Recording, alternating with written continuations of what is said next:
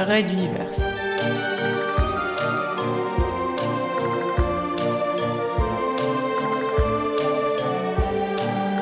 Spécial 27 sur 24 2015.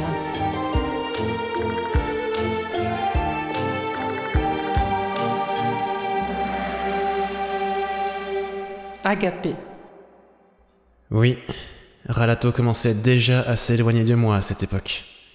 Mon frère. Nous avions tant vécu ensemble. Comment la jalousie peut-elle t'avoir rongé ainsi? Où est-ce ton humanité qui s'effrita au contact de la vie et aux affaires mentales?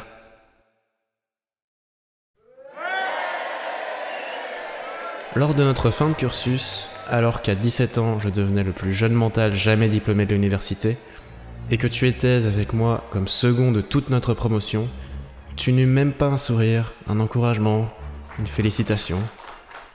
On s'est enlacé, mais tu restais froid, visiblement plus concentré à me verrouiller ton esprit qu'à profiter du moment.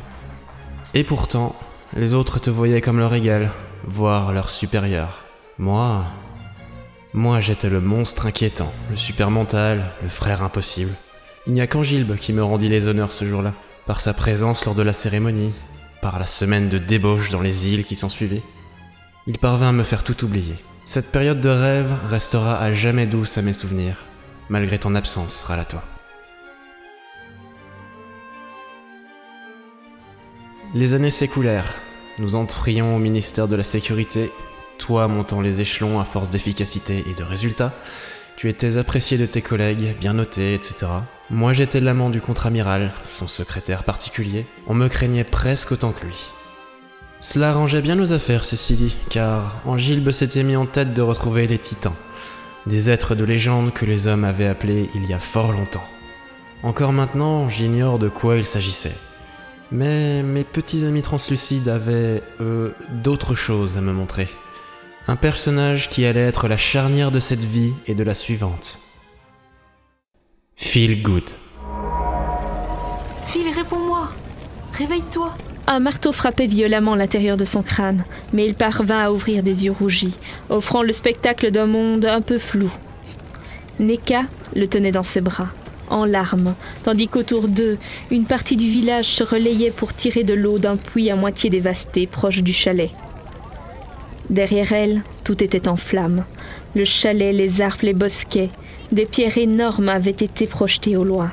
Quant au chalet, il n'existait plus. Ce n'était désormais qu'un trou brûlant. Une fumée rouge et sombre s'élevait par voluptés épaisses dans le ciel, et le bruit des flammes couvrait les cris des villageois. L'enfer s'était déchaîné sur la montagne. Fabio leva les yeux. Autour du panache de fumée s'élevant dans la nuit virevoltaient frénétiquement de nombreux amis à lui. De nombreux autres glissaient entre ses jambes, créant un courant vivant pour focaliser son regard sur. Comment se nommait-il déjà?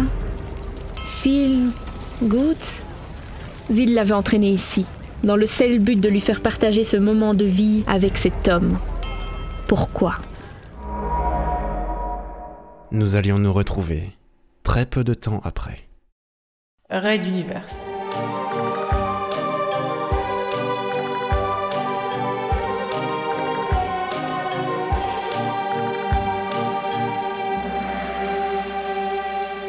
À suivre.